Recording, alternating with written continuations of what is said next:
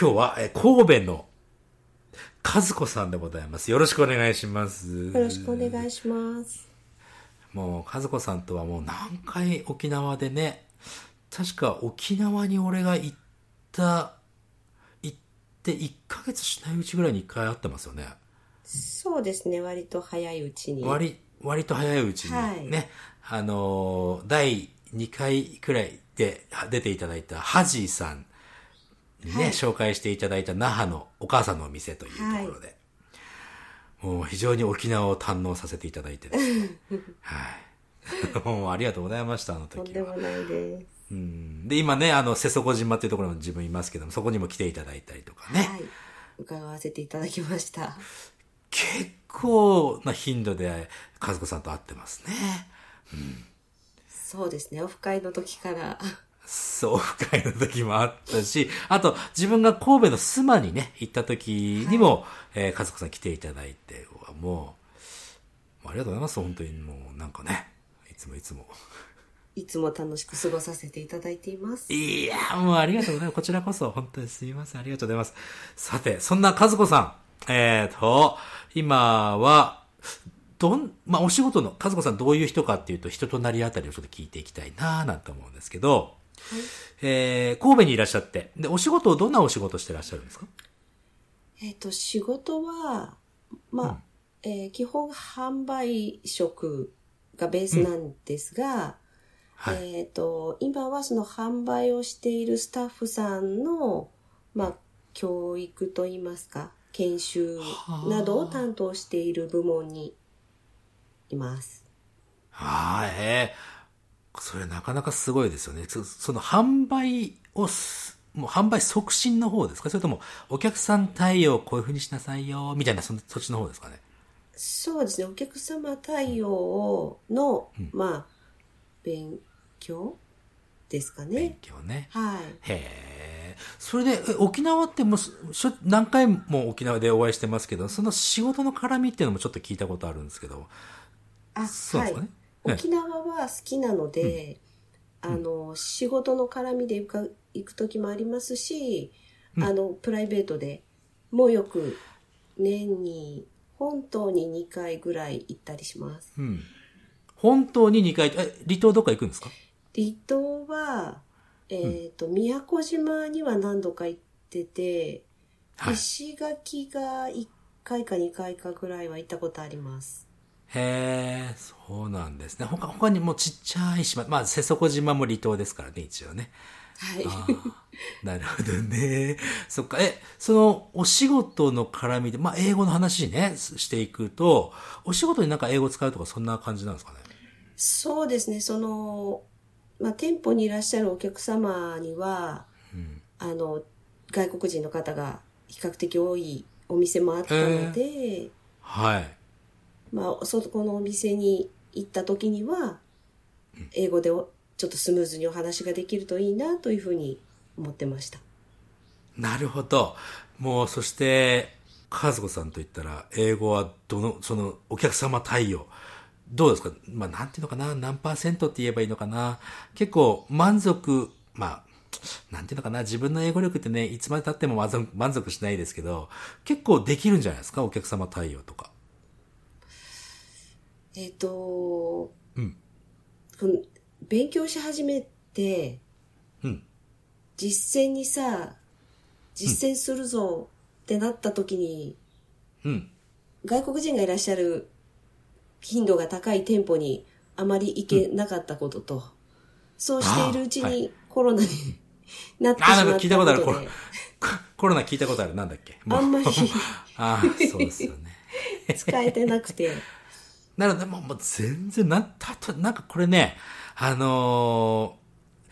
準備はね、多ければ多いほどいいかもしれないです。これいろいろ考え方あると思いますけど、助走は長い方が遠くまで飛べますよ。うん。助走のうちに疲れちゃいそうなんですけど。いやね、確かにね、英語ずっと同じテンションで続けるって実はすごく難しいですからね。うん。はい。でもやっぱりコロナで打撃受けちゃってます？会社。受けちゃってますね。そっか。なるほど。でもまあ、いつまでもね、コロナいつまでもあそこら辺にいるわけじゃないですからね。まあ、これからもっと、あ、よかった、あの時期勉強しといてよかったわって思えたらいいですね。うん、そうですね。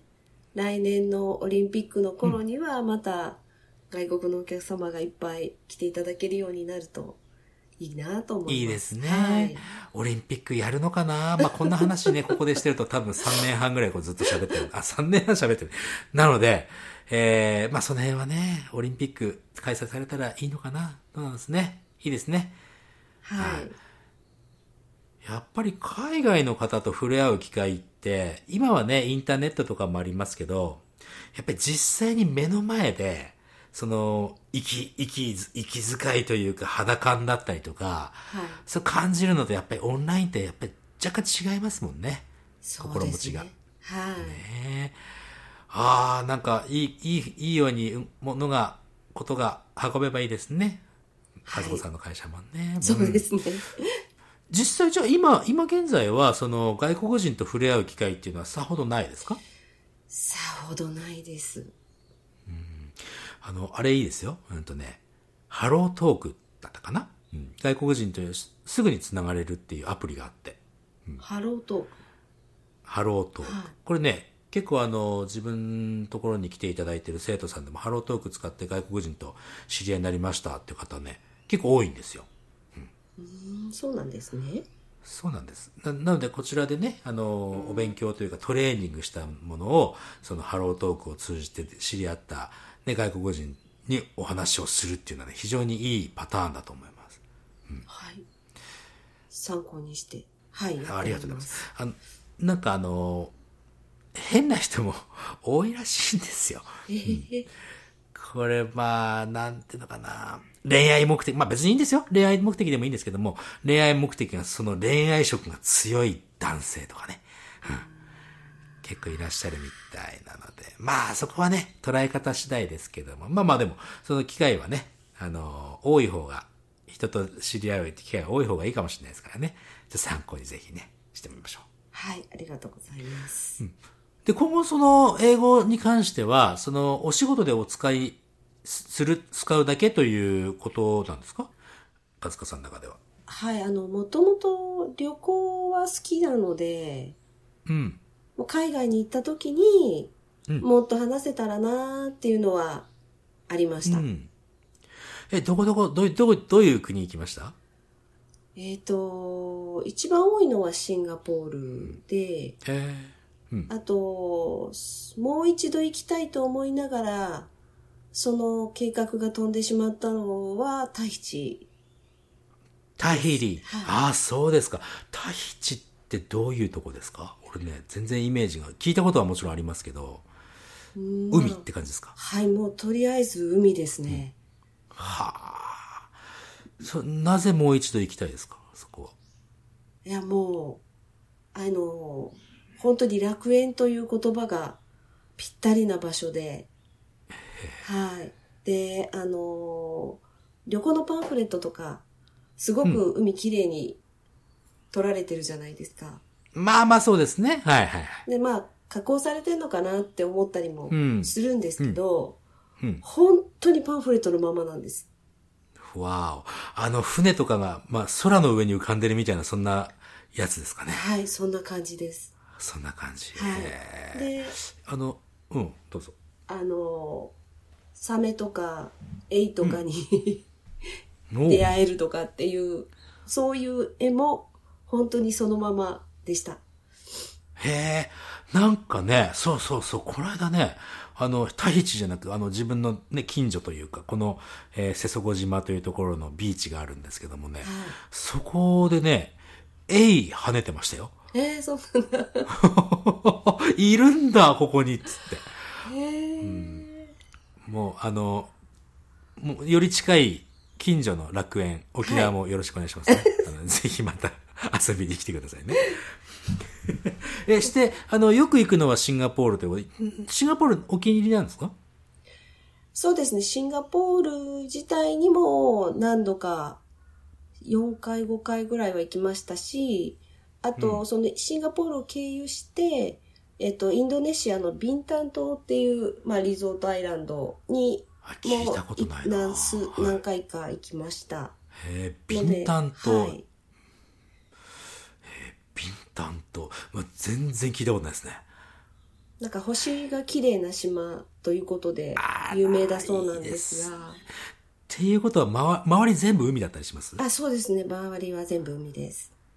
うわ、そして島にはあんまり明かりがなくてみたいな。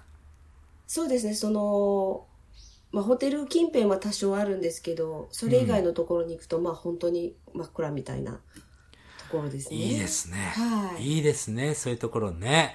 あ、そういうところで確かにね、英語を使ってなんかコミュニケーション、ホテルでも、まあホテルでのね、英語はさほど限定されたものですけども、現地の人との触れ合いとかたまんないですよね、それは。そうですね、もっと触れ合えたらいいなと思って、もっと喋りたいなって思いまして、うん、まあちゃんと英会話を勉強してみようかなと思いました。なるほどね。それはどのくらい前ですか？英会話教室みたいな、スクールみたいなところに、小さなところなんですけど、うん、通い始めたのが2017年の5月ぐらいでした。あ、結構まだ3年ぐらいなんだ。はい。へえ。振り返るとそれぐらいでした。和子さんの英語ってとっても綺麗に発音ってどっかで何かやってたでしょ？発音が綺麗なのは、うん、すごく褒めていただいて嬉しいんですけど、特に何もやってないっていうか、何かそういうことをしたわけではないんですが、はい、中学ぐらいの時に、うん、ビートルズがすごく好きだったんです。来た。なるほど、はいはい、はい。まあ音楽流しながらずっと一緒に歌ってるっていうことはしていたので、それがあったかもしれません。なるほど。ね、はい、最近うちに来てくれる人たちの生徒さんの中に発音のいい人ってやっぱりね、もう英語勉強あまりしてこなかったんですけどもっていう方多いんですよ。で、発音がいいけども、いや、それ別にちょっと心当たりないですねって聞いていくと、そこにぶち当たるんですね。その音楽を好きでずっと聞いていたっていう人がね、もう全部そうなんですよ。綺麗に発音する人はね、そこですよ、音楽。あ、してそれ音楽をしかも声に出して発音をこう真似して歌ってた系じゃないですか？あ、そうですね。ね、一緒に歌ってるっていう感じでずっとやってました。ですよね、はい。そしてなんか歌の歌詞って、自分の好きな歌ってなんていうのかな、意味とか結構調べちゃいますよね。そうですね。はい。ね、あ、それってすごいいい勉強な、まあ、発音はね。やっぱりうちも発音の練習するときには、エイブ君というね、ポッドキャスト、他の高校英語会話というポッドキャストやってる、自分の相方のエイブ君が長文のね、1分ぐらいで読める長文の音源を読みながら、で、一緒にそれでね、練習していくっていう練習方法をやってますけど、それも基本的にまあ音楽を聴いて真似て言うのと、まあ理屈は同じですもんね。そうですね。やっぱりはい、うちの授業もなんか音楽取り入れてやってる方がいいのかな。あ、それは。俺ね、歌下手なんだよな、俺。結構ね、映画とかのフレーズとかはね、やったりするんですけど、昔はね、オンラインやる前は。映画のフレーズですね。歌のフレーズですね、やっぱりね。はい、俺も記憶ありますもん、その自分の好きな、俺はね、洋楽じゃなく日本のアーティストで英語を歌ってる人がいて、それを調べ、ちょっとだからあんまり意味がなかったのかもしれないですね、もしかすると。はあ、ビートルズですね。そうですね、ビートルズが好きでした。そっか、自分も音楽昔からあんまり聞かないんでね、ちょっとその辺は、薄かったかもしれないですね。何かがきっとある、英語のその先に。さて、コロナが明けて、これからね、コロナが明けて、まあ普通にお仕事でも使えるようになり、海外にもね、いっぱい行くようになったらやっぱりこれからの和子さんは英語をバンバン使ってどんどんもしかしたら現地に住んじゃうなんてね、そんなことがあるかもしれない。それはなかなか難しいのかな。いやー、それもね実はちょっと夢ではあったりしますね。ちょっとねそれね言っちゃった方がいいっすよ。もしかするとね言っちゃったことで自分がそういう行動をこれからしていくかもしれないなんてね、こう思っちゃったりして。どんなことを思ってるんですか？どんなこと？うん。まだ仕事をしているので、うん。まあいずれはそう遠くない将来、辞めることになるかもしれませんので。ごめんなさい。それは、ちょっと待ってね。ちょっとなかなか衝撃の発言はこれから俺は聞こうとしてるのかな？ちょっと待ってね。それ、変な話、定年を迎えるのか、それともその前に自分から辞めるのかで、だいぶ違いますけど、どうですか？そこですよね。そこですよね。そこですよね。そこです。まあ、いずれ人はね、お仕事を辞めるということで、じゃあもしかすると、それ以降に、はい、今までいたね、国の中ですごくこう、いいわー、住みたいわーっていうところに住みたいってことですね、それは。住みたいまではちょっとあれなんですけど、はいはいはいはい、お勉強、うん、できたらいいのかなっていう。勉強できて、はい、もうちょっと詳しく聞きたいな、そこ。はいはい。あ、英語を勉強して、それで、はい、本当に、うん、そっちに住めるようなことがあれば、うん。そっちに海外に住んでできる何かお仕事なのか趣味的なものなのかをできるのもいいかななんて思ったりはしますね。そうですね。これどうなんですか、この最近のこのね世界の情勢を見るとオンラインがメインになる可能性っていうのもやっぱり捨てきれないわけじゃないですか。はい、まあ、職種にもちろんよりますけどね。で、オンラインになっちゃったら、あとはこれ、どこにいたっていいわけですよね。あ、そうですね。ね。まあ、ちょっとそんなこと考えるとワクワクして夜も寝れませんよね。うん。本当に。なんかいいな。なんか、ね。和子さんいろいろこう人とね、お話しするの好きで、ほら、オフ会とかに行っても、結構皆さんと結局わーっと仲良くなっていらっしゃるので、ああ、和子さんいいなーと思ってたんですけど、ありがとうございます。多分ね、そういう方ってやっぱりどこに行ってもね、そうじゃないですか。うん、そうですかね。ねえ、だからね、ここで英語ビシッとね、もう、なんでしょう、お勉強して現地の人と仲良くなっちゃって。次にそこに旅行に行くときにはその人の家に泊まるというですね、荒技を成し遂げてほしいですね。そうですね。そういうのもあるといいですよね。そう。だってね、前に、今はね、一回オーストラリアに行った、男性で、うちで英語を勉強してた方がいらっしゃるんですね。はい。で、その方がね、日本で、道を聞かれた外国人だったか、なんか困ってるっぽかったので、こっちから話しかけて、なんかどうしたのなんて話しかけた外国人。そっちだったかな。うん。で、その人と仲良くなって、彼もともとね、オーストラリアにワーキングホリデー行くっていう予定だったんですけども、はい、結局、その取っかかり、その人の家に泊まったっていうね。日本でそう、道を聞いた人がオーストラリア出身で、そこで話して、じゃあ、君んとこ行っていいかなんつって。すごいな。あ、そう。ね。なんかね、ほんとちょっと言葉が通じ合えるとそこまで行っちゃいますからね。うん。それはなかなか発生しにくいことではあります。ゼロじゃないですからね。うん、そうですね。ねえ、本当になんかこう、楽しいことだらけですね、本当世界は。そう考えると。もう、出会いといえばですよ。はい、最近ね、和子さん、英語の勉強もしてらっしゃいますけど、うちのね、ゴーゴーで、ヨガの方の先生もいらっしゃって。はい。ね。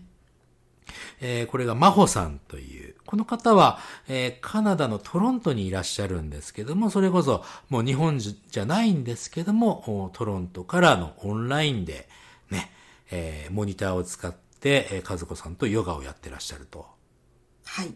そういうこともやってらっしゃってね。どうですか、ちょっとね、こっそり、ゴーゴーヨガのこともちょっと宣伝しておいてほしいんですよね。は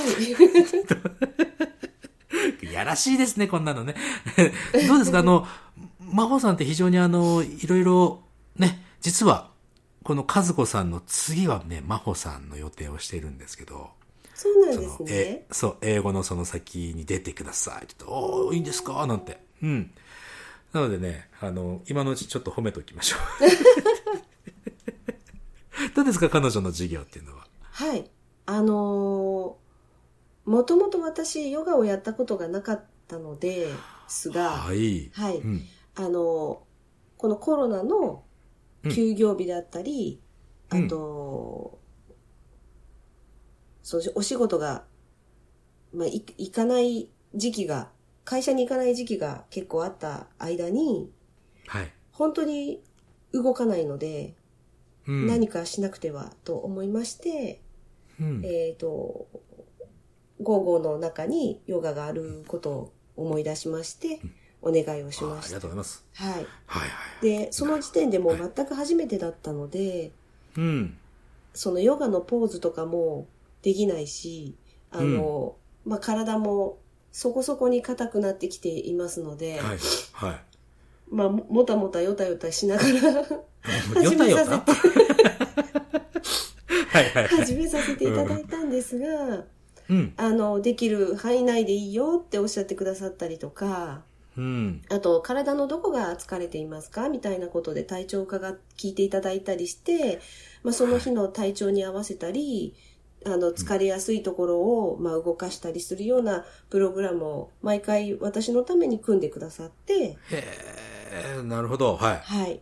で、このポーズはこういうところに効くんですよとか、こういうふうにすると、やりやすいですよとか、無理だったらここまで大丈夫ですよみたいなこともいろいろ言ってくださって、本当にやりやすいです。うん、で、初めてやるものにとっても、すごく優しく教えてくださって、うん、はい、とても助かっています。すごくいい先生です。俺も受けちゃおうかなって思ってますね。ぜひ受けていただければと思います。俺もね、昔は体柔らかかったんですよ。昔っつってもね、20何年前ですけど。うん、そうなんだ。いい先生ですね。でもよしさんバレエできるから、できるんじゃないですか。バレエできるっていうんじゃないんだな、あれな。バレエやってる風味って感じ。なるほどね。いやー、ちょっとね、オンラインっていいですね。なんかね、和子さんもオンラインってなんかね、ちょっとでもなんか可能性があったらぐーっといっちゃったらいいですよ。なんかいいことあるかもしれないですよね。はい、ただね、オンラインもその人の考えにもよりますけども、やっぱりオンラインだとこう、味気ないとかね。うん。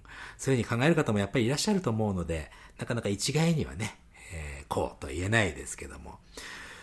でも、自分はね、オンラインでこうやって、和子さんとお話しするのやっぱ楽しいですし。ありがとうございます。うん。だって沖縄のこんな離島のね、端っこの方に一人でいてね、一人でずっと黙々と仕事してたらね、やっぱり頭おかしくなりそうになりますもん。そんな時にね、やっぱりエイブ君なんて仙台に住んでる人にとお話ししたりとか、はい、リスナーの方々とお話ししたり、生徒の方々とお話しするってね、やっぱりね、自分が正常にいられる一つの方法なので、やっぱり、しかもオンラインだからもう全国関係ないですもんね。全世界って言っちゃおうかな。そうですね。ねえ、本当に。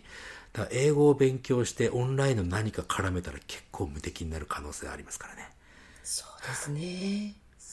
次の授業は、海外にいますなんて、和子さんとお話しする日も近いかもしれないで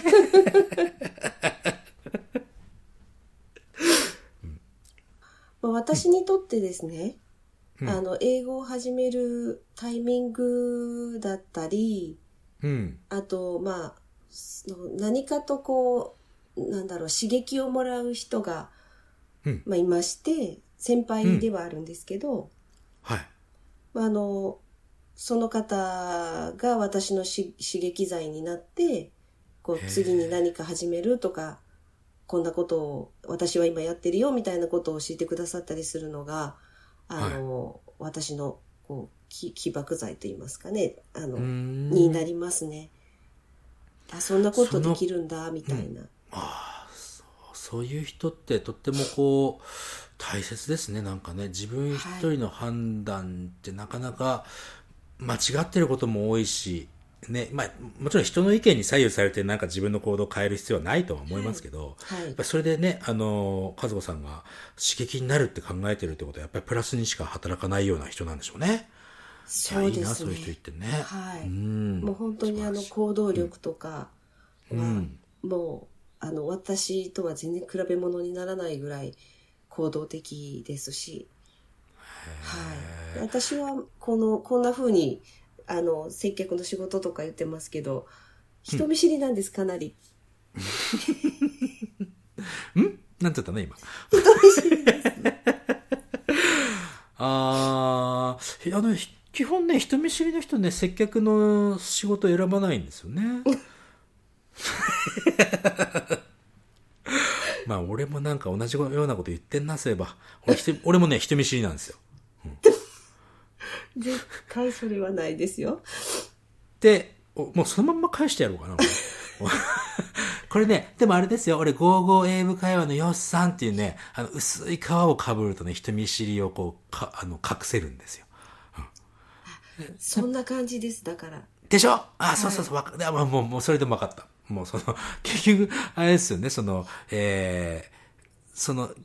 新人研修をしている和子さんっていう薄皮をかぶると変身できるんですよね、はい、そうですね。初めての生徒さんっていうかね、スタッフさんともこうガンガン喋れたり、接客っていう皮をかぶると初めてのお客様でもお話できたりっていう。そうですよね、はい、そう、初めての人がキーワードですよ。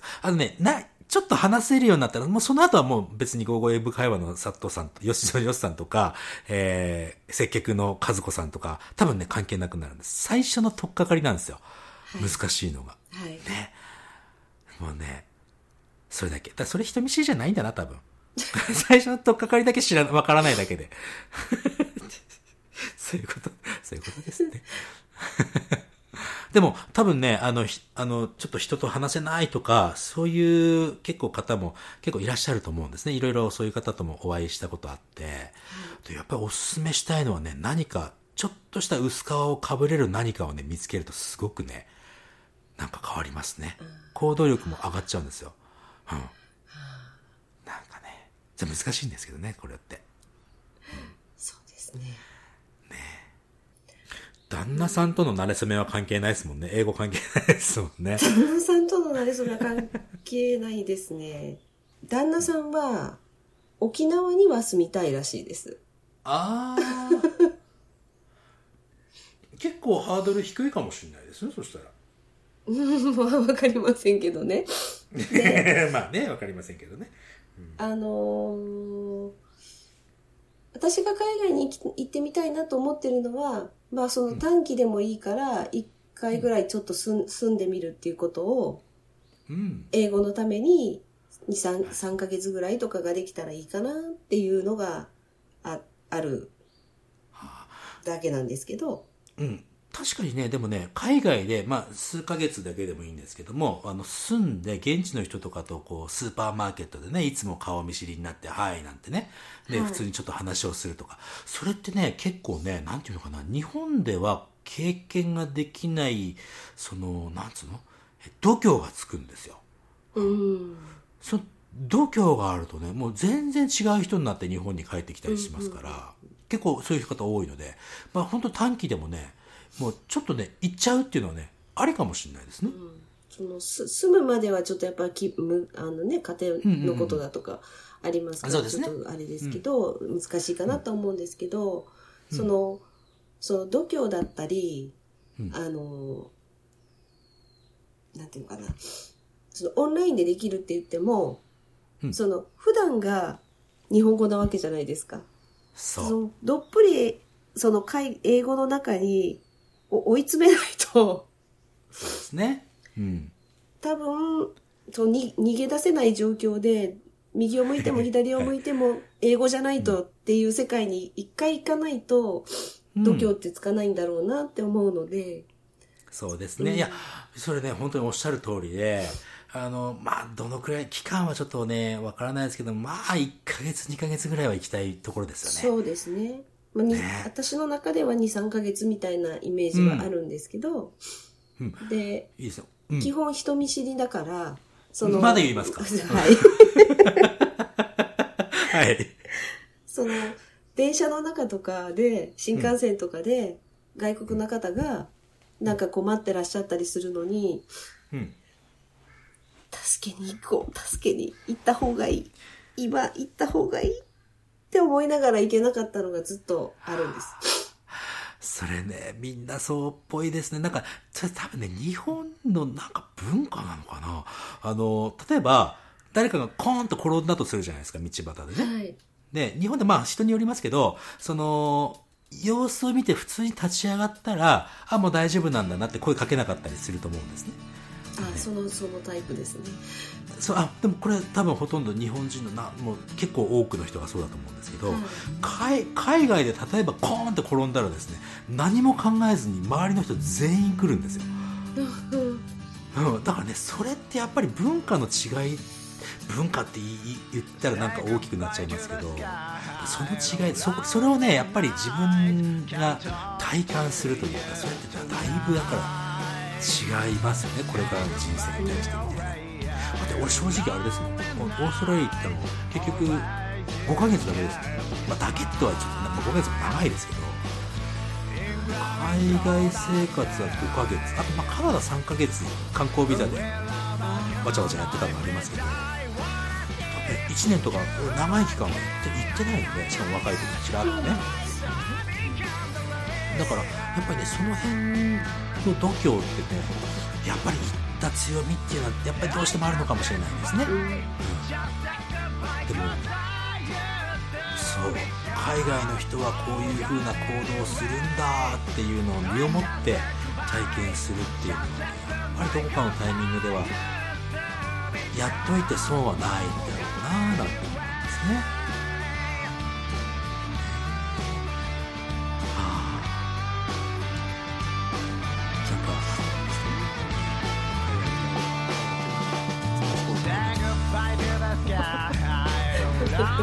ね。